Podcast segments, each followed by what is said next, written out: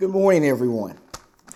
It's good to see you this morning. What a blessing it is to be together on this Lord's Day to worship God and praise His name. I'm so happy to see all of you here this morning. I want to invite you to get your Bible out, please, and go ahead and turn to your Old Testament to the book of Second Samuel. When you go in your Bible, please, to Second Samuel chapter 7 this morning. I'm inviting you to join me in the Word of the living God, the Second Samuel chapter 7. As you turn to 2 Samuel 7 this morning, get ready to study, I want to begin by giving you a key word to think about, and it is the word disappointment. Disappointment. Have you ever faced any moments of disappointment before in your life? For example, were you by any chance disappointed? Whenever the Diamondbacks lost to the Texas Rangers in the World Series a couple of weeks ago?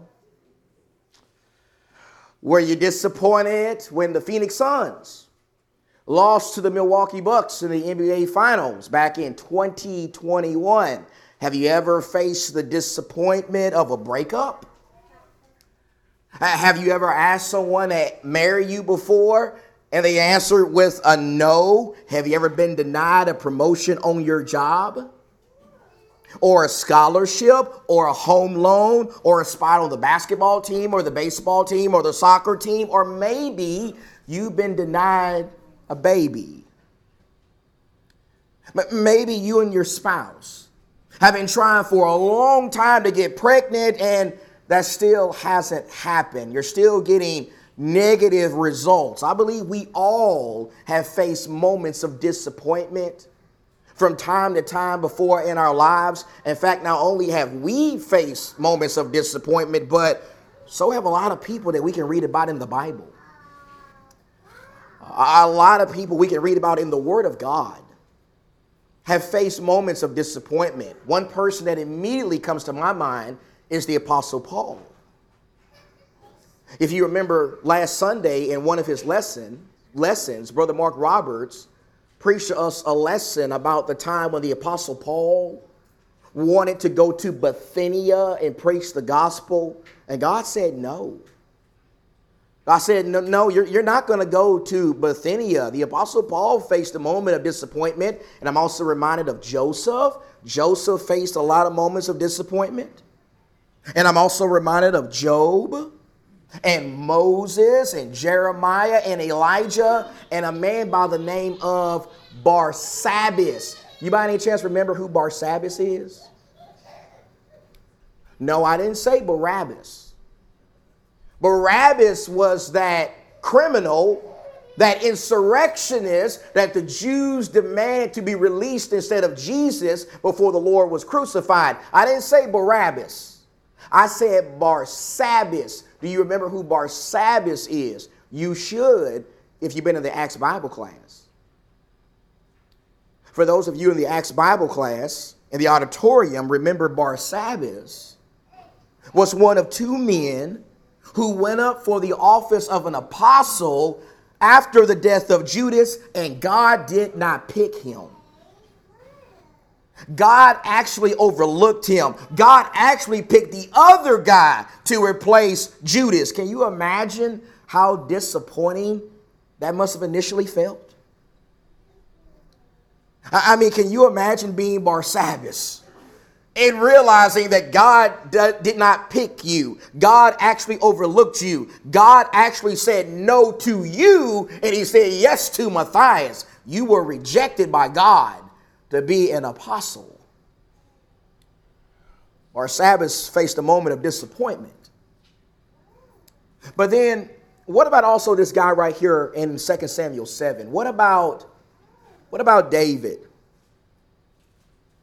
I mean, do you think that David ever faced any moments of disappointment? You, you think that David ever ever had any moments in his life when he realized that God was telling him no you better believe David faced those moments. David faced those moments. In fact, that's exactly what's going on with him in this chapter before us in 2 Samuel chapter 7. You see, for those who are members of the Monte Vista church family, you know that for the past year, we've been studying a lot about the story of David, have we not? You know that we have followed David all over the place for the last year. You know that we have followed him from the pasture to the palace. We have seen him go from being a shepherd of his father's sheep to becoming a mighty warrior and a fugitive and a sojourner in the land of the Philistines. And now, now by this time, he is the king. He is the most powerful man in all of Israel. In fact, as the king, as the most powerful man in Israel, David's been able to accomplish a lot of good stuff. I mean, think about it. He's been able to defeat in battle many of the enemies of God's people. And he's also been able to regain territory that was lost from Israel during the time of King Saul. And he's also been able to conquer Jerusalem and make it his capital and his stronghold. And he also has been able to increase his family. He's been able to increase his fame and his wealth and his notoriety throughout the world. And even though there is a problem that occurs, when he initially attempts to move the Ark of the Covenant to Jerusalem, if you remember during that initial journey, there was a guy named Uzzah in 2 Samuel 6 who is struck down dead by God because he touched the Ark of the Covenant, even though there is a big problem on that initial journey to Jerusalem. Eventually, David is able to get the Ark there. After David learns the will of God and does exactly what God prescribes, he's able to make Jerusalem the center of Israelite worship. In fact, once the Ark of the Covenant finally makes it to Jerusalem, in this chapter before us, we find David determining to do something else for the Lord. He wants to do something else for God. And so in 2 Samuel chapter 7 and verse 1, read with me what the Bible says, please. The Bible says, Now it came about when the king lived in his house, and the Lord had given him rest on every side from all of his enemies, that the king said to Nathan the prophet, See now, I dwell in a house of cedar, but the ark of God dwells within tent curtains. Nathan said to the king, Go, do all that is in your mind, for the Lord is with you. But in the same night, the word of the Lord came to Nathan, saying, Go and say to my servant David, Thus says the Lord, Are you the one who should build me a house to dwell in? For I have not dwelt in a house since the day I brought up the sons of Israel from Egypt, even to this day, but I have been moving about in a tent, even in a tabernacle. Wherever I have gone with all the sons of Israel, did I speak a word with one of the tribes of Israel, which I commanded to shepherd my people Israel, saying, Why have you not built me a house of cedar? I want you to notice very carefully what the text is saying here, my dear friends. Notice how, after experiencing rest from all of his enemies and after building for himself a house or, or a palace, the Bible says that David determines to build a house for God. He wants to build a house for God. He wants to build a permanent structure or a permanent physical temple where God is worshiped and praised by his people. In fact, notice how the Bible says here that David goes to the prophet Nathan, and this is the first time that Nathan is mentioned in David's story. David goes to Nathan and he asked him, What do you think about this? What do you think about this desire that I have to build a house for God? And what does Nathan tell him? Well, Nathan tells him, It sounds like a great idea to me. Nathan says you need to do that. May God bless you as you do that. You see, Nathan gives David his endorsement for this building project, but later on that night, he discovers that God doesn't give his. God doesn't want David to do this. God has not authorized David to do this. God has never in his word instructed his people to build him a permanent physical house or a physical structure to dwell in. The only thing God has authorized by this time is the building of the tabernacle. It is the building of a movable and portable place for his people to come together and worship his name. David wants to build a house for the Lord. But it is not the Lord's will for him to do that. And I believe that there are a lot of practical lessons we can learn from that, my dear friends. For example, one lesson I think we can learn from this is good intentions are not good enough. Do you see that? G- good intentions are not good enough. Let me tell you something. David has good intentions right here. He's not sitting around thinking to himself, well, how can I dishonor God? How can I disrespect God? How can I do something that's going to make God mad at me? David has good intentions and his desire to build a house for the Lord, but as good as his intentions may be, God doesn't want him to do this. God did not tell him to do this. God did not authorize this project. He does not want him adding to his prescribed plan at this time. Good intentions are not good enough. That's one lesson we learn from this part of the text. But another lesson we learn is a lesson about the silence of God. The silence of God. From this text, we see that contrary to what a lot of religious folks advocate today, the silence of God does not authorize. It does not authorize. Notice how God says to David, He says to him in this text, Hey, hey, hey, you go tell David, Nathan, that I never, I never say anything about a physical, permanent house to be constructed for me to be worshiped in. And my silence, my silence is not permissive. My silence does not give David the green light. My silence does not give David the authority to start gathering supplies and doing whatever he wants to do. You see, David had to learn from Nathan, and Nathan had to learn from God that God's silence about a matter is not permissive. It is not authorized. And you know who else needs to understand that same thing? A lot of people today. People who advocate using instruments in worship and women elders and using the Lord's money for food, fun, and frolic. All these people need to learn this lesson. The silence of God does not authorize. That's a lesson that is clearly found in this text. But there's a third lesson here. And this lesson is about the need to always consult God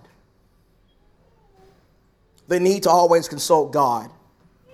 Before going, or before giving David this green light to go and build a house for the Lord, you know what Nathan, the prophet, should have done first?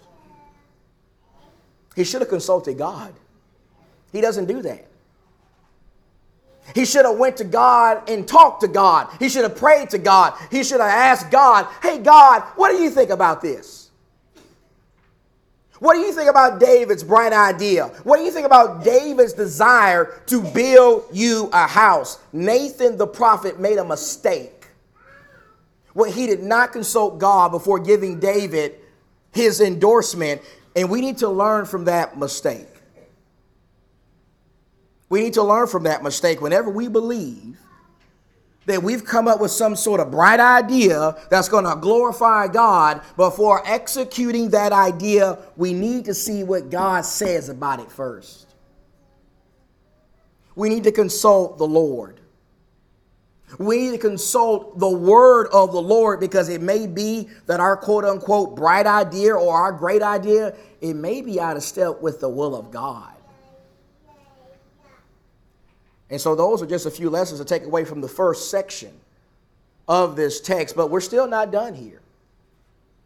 Because, yes, God goes to Nathan and says, Hey, Nathan, you should not have endorsed that. This is not my will that David build me a house. But notice what the text goes on to say in verse 8. Let's keep going in verse 8, where God continues to speak to Nathan. And he says, Now therefore, thus you shall say to my servant David, Thus says the Lord of hosts I took you from the pasture, from following the sheep, to be a ruler or a prince over my people Israel. I have been with you wherever you've gone, and I have cut off all your enemies from before you, and I will make you a great name like the names of the great men who are on the earth. I will also appoint a place for my people Israel and will plant them that they may live in their own place and not be disturbed again, nor will the wicked afflict them any more as formerly. Even from the day that I commanded judges to be over my people Israel, and I will give you rest from all your enemies. The Lord also declares to you that the Lord will make a house for you when your days are complete when you lie down with your fathers, I will raise up your descendant after you, who will come forth from you, and I will establish his kingdom. He shall build a house for my name, and I will establish the throne of his kingdom forever. I will be a father to him, and he'll be a son to me. When he commits iniquity, I will correct him with the rod of men and the strokes of the sons of men. But my loving kindness shall not depart from him, as I took it away from Saul, whom I removed from before you. Your house and your kingdom shall endure before me forever. Your throne should be established forever in accordance with all these things and all this vision. So Nathan spoke to David. So, what's going on there in the text? Well, notice how after God tells Nathan, that it was not his will for David to build him a house or a physical structure or temple. He then speaks of all the amazing things that he had done for David, and he promises, he promises to build David a house. David wants to build God a house, but God says, No, no, no, no, no. I am going to build you a house. God's going to build David a house. When God promises to build David a house, at the end of verse 11, he's not speaking of a, of a physical house. He, he's not speaking of a physical structure or a building or a physical dwelling place like the one you're going to go home to after we're done worshiping God today. No, when God speaks of building David a house here, he is speaking of a ruling family. He is speaking of a ruling dynasty. He is promising David that, unlike in the case of Saul, his kingly lineage would never be cut off. It would never be cut off. In fact, the descendant, the descendant that's mentioned in verse 12 there, you see that descendant mentioned in verse 12? That actually has a dual fulfillment. It has a dual fulfillment. First, it refers to Solomon. It refers to Solomon.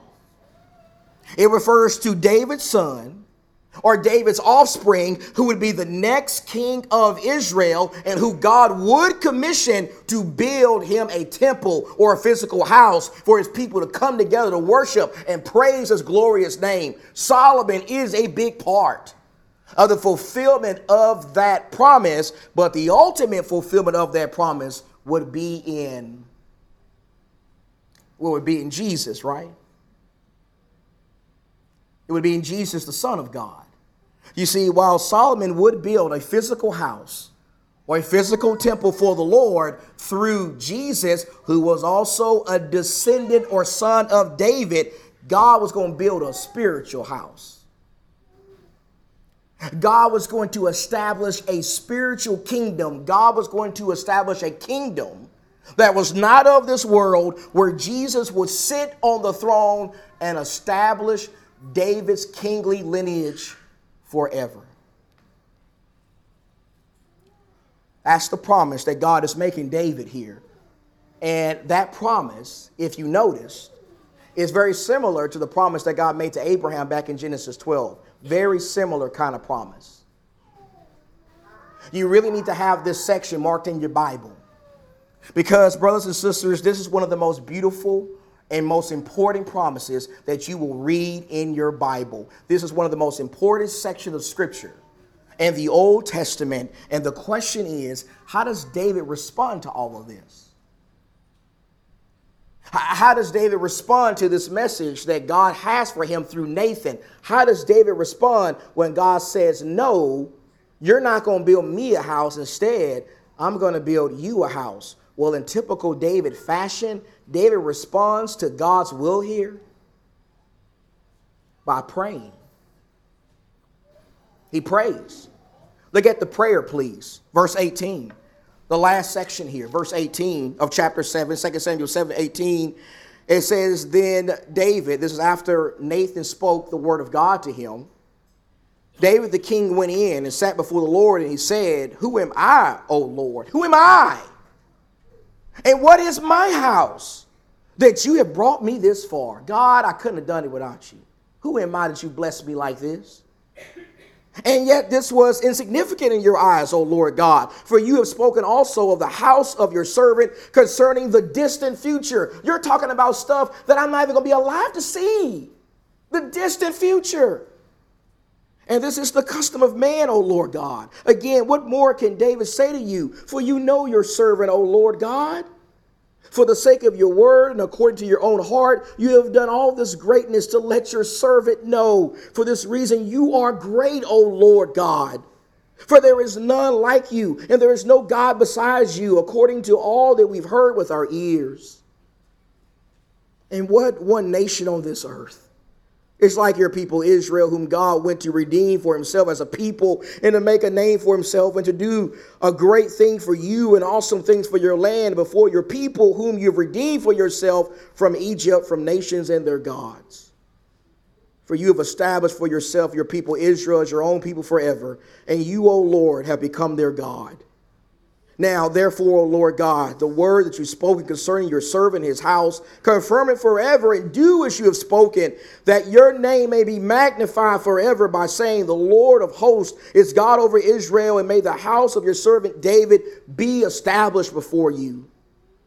For you, O Lord of hosts, the God of Israel, have made a revelation to your servant, saying, I will build you a house. Therefore, your servant has found courage to pray this prayer to you. Now you now, oh Lord God, you are God.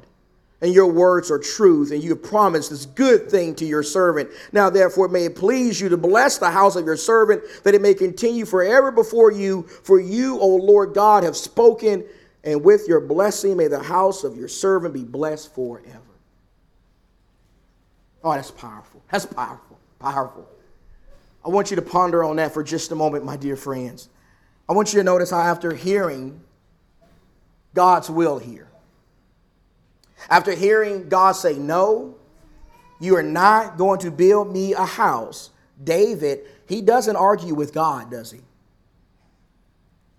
He doesn't shake his fist at heaven.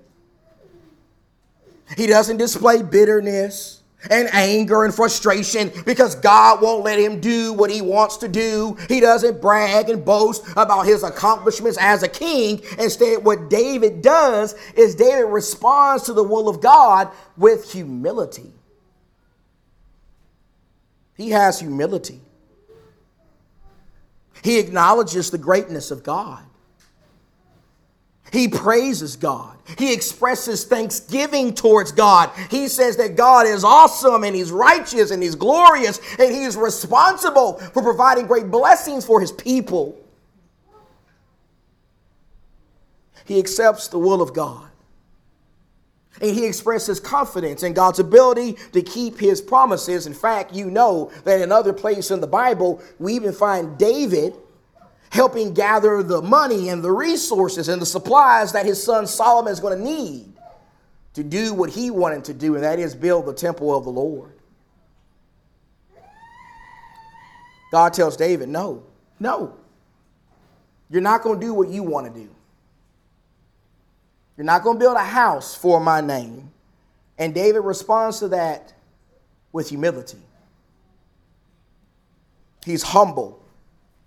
He accepts the will of God. He praises God and he continues to have faith and trust in God. That's what David does here. But here's the real question. The real question is this that's a great story, but what can we learn from it? What application can we take away from this? What's some practical stuff that we can learn from what David does here that can help us serve the Lord better and respond in a better way when God says no to us? Well, I think there are at least three lessons we need to take away from what happens here in 2 Samuel 7. And the first lesson is this What can we learn from the occasion when God told David no. Well, one lesson we learn is sometimes God's going to do the same thing with us. Sometimes he's going to do the same thing with us. Sometimes he's going to say no to me and he's going to say no to you. He's going to say no to us like he said no to David. He's going to say no to us like he said no to the Apostle Paul. Now, I mentioned earlier the occasion when the Apostle Paul wanted to go through Bithynia and preach the gospel, and God told him, No, no, Paul, you're not going to go to Bithynia. You're going somewhere else. Now, that's one example of God saying no to Paul, but it's certainly not the only one. Let me give you another example, please. Look in your Bible, Second Corinthians chapter 12. Will you go in your Bible, please, to Second Corinthians chapter 12. For those of you who've been keeping up with the Bible reading this year, you know where we're going here, don't you? You know here in Second Corinthians 12, Paul talks about that thorn in the flesh. That famous thorn in the flesh. 2 Corinthians 12 and verse number 7. In verse 7, Paul says, Because of the surpassing greatness of the revelations, for this reason, to keep me from exalting myself, there was given me a thorn in the flesh, a messenger of Satan to torment me, to keep me from exalting myself. Concerning this, I implored the Lord three times. Three times that it might leave me. And he has said to me, My grace is sufficient for you, for power is perfected in weakness. Most gladly, therefore, I would rather boast about my weaknesses, so the power of Christ may dwell in me. Therefore, I am well content. I am well content with weaknesses, with insults, with distresses, with persecutions, with difficulties for Christ's sake. For when I am weak, then I am strong. Now, you and I both know that so often when people go to that text, they spend their time focusing on the wrong thing. They go to that text and they want to know what was what was the thorn? What's the thorn? That's what people want to know. And you read 10 different commentaries and you're going to get 10 different answers. Some say, oh, it's persecution, persecution from the Jews. Some say, oh, it was a medical issue. Paul had some kind of eye problem. Maybe he had malaria. Some people also going to say, well, no, this is some temptation or spiritual weakness that Paul had in his life. You read 10 different commentaries, you'll get 10 different answers, but here's the fact of the matter. The fact of the matter is, we don't know. We don't know what Paul's thorn was because Paul doesn't tell us. The Holy Spirit does not tell us. What the Holy Spirit does tell us is when it came to this thorn, whatever it was, the Apostle Paul begged God, he pleaded to God, he prayed to God three times that God might remove it. And what did God say? No. God said no. No, I am not going to remove this thorn. I'm going to leave it right where it is because it's going to help you. It is going to help you stay humble when you could become arrogant, and it's going to keep you more dependent upon me. God said no to a prayer request from an apostle. But not only did God say no to an apostle, he also said no to his son his son Jesus. That's what we find in Matthew 26, right? Jesus is in the Garden of Gethsemane, praying to the Father, also on three different occasions, praying that God will remove the cup of suffering that he's about to drink. And God clearly, because we know the end of that story, God said no. Jesus had to drink that cup of suffering but when you read Luke's account, Luke tells us that even though God did not say yes to that prayer request, he did send him an angel to give him the strength he needed to keep going. So God said no to Paul. He said no to his son. And certainly he's going to say no to us. And let's just be honest about it. Sometimes we struggle with that, don't we? We, we struggle with that.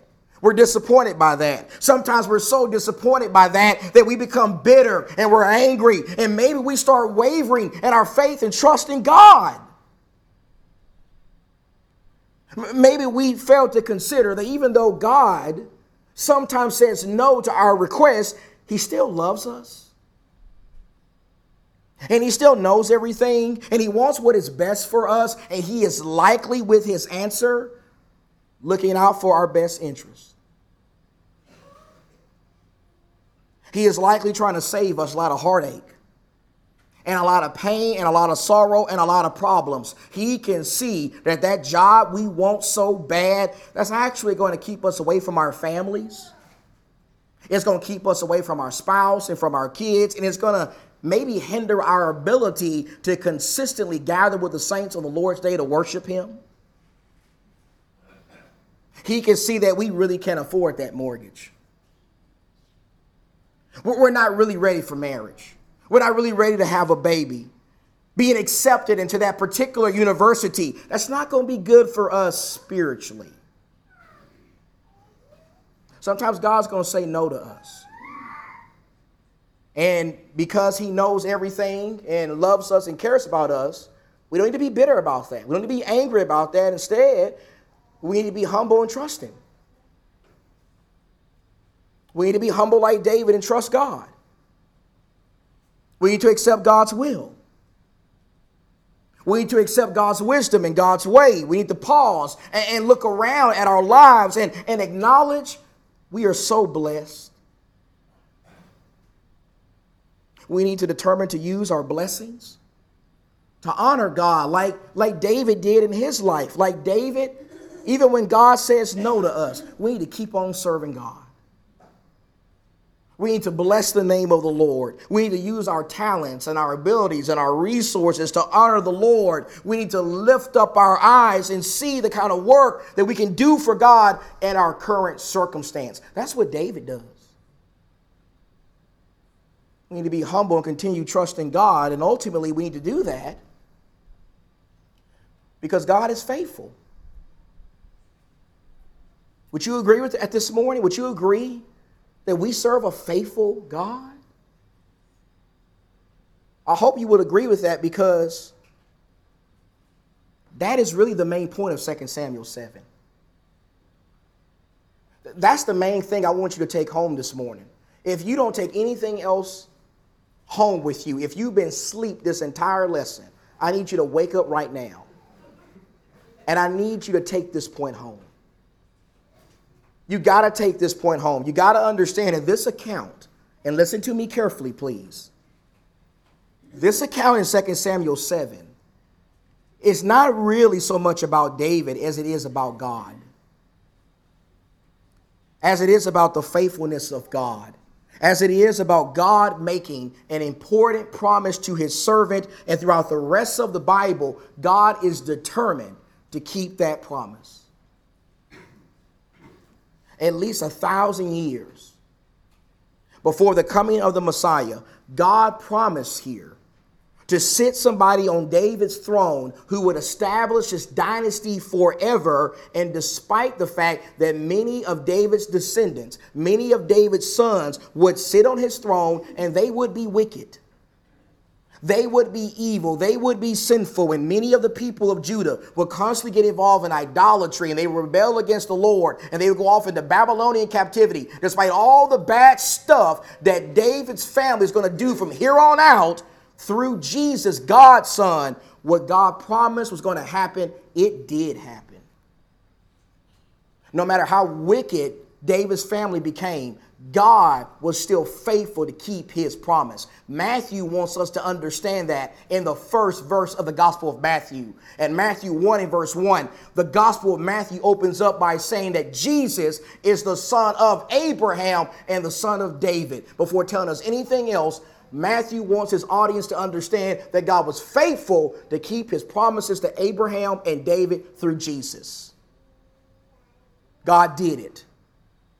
And isn't that what Peter said on Pentecost? One more spot, if you will allow me, in Acts chapter 2. I have to take you to Acts 2 because if you remember in Acts 2, as the apostle Peter stood before a crowd of thousands on the day of Pentecost in the city of Jerusalem, he preached about Jesus. And he said this about Jesus in Acts chapter 2 and verse number 30, as he talks about David, Acts 2 and verse 30. And so, because he was a prophet, and knew that God had sworn to him with an oath to sit one of his descendants on his throne. That's going back to 2 Samuel. That's why you got to study the Old Testament. This makes no sense if you don't know your Old Testament. Got to study the Old Testament. And in verse 31, it says he looked ahead. and spoke of the resurrection of the Christ, that he was neither abandoned to Hades, nor did his flesh suffer decay. Then Jesus God raised up again, to which we're all witnesses. Therefore, having been exalted to the right hand of God, having received from the Father the promise of the Holy Spirit, he has poured forth this, this which you both see and hear. What's Peter saying there? Peter is saying that Jesus, through Jesus, God kept his promise. Through Jesus, God kept his promise to David. Jesus came through the family of David. And he accomplished the will of God, and he was raised from the dead, and he currently reigns as king and Lord on David's throne. Peter is saying that God is faithful. God was faithful to keep his promises to David, and he's also faithful to keep his promises to us.